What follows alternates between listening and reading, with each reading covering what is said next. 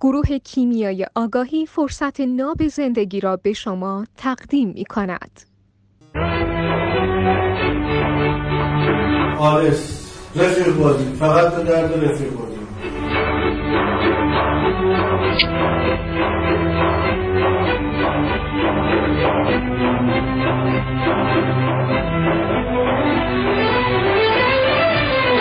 رفیق بازی میگه قرمز هم خیلی آشنا داره ولی دوست و رفیق نداره، فقط آشنا شد برای رسیدن به اهدافی که براش بهتر بگیم جالب توجهه، از این آدم ها استفاده. خیلی بدنیه، بداهگی رفتاری داره.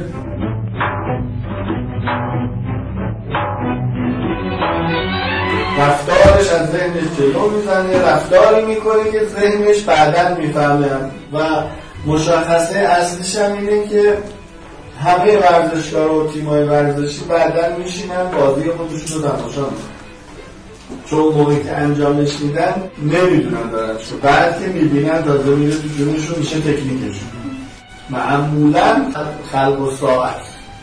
حالا حتی مثل همین آرک تایپ آرس که میگیم مثلا به تعداد آدم ها پرسفون داریم، یعنی هر کسی هر پرسفون رو زندگی میکنه مدل خودش رو زندگی میکنه.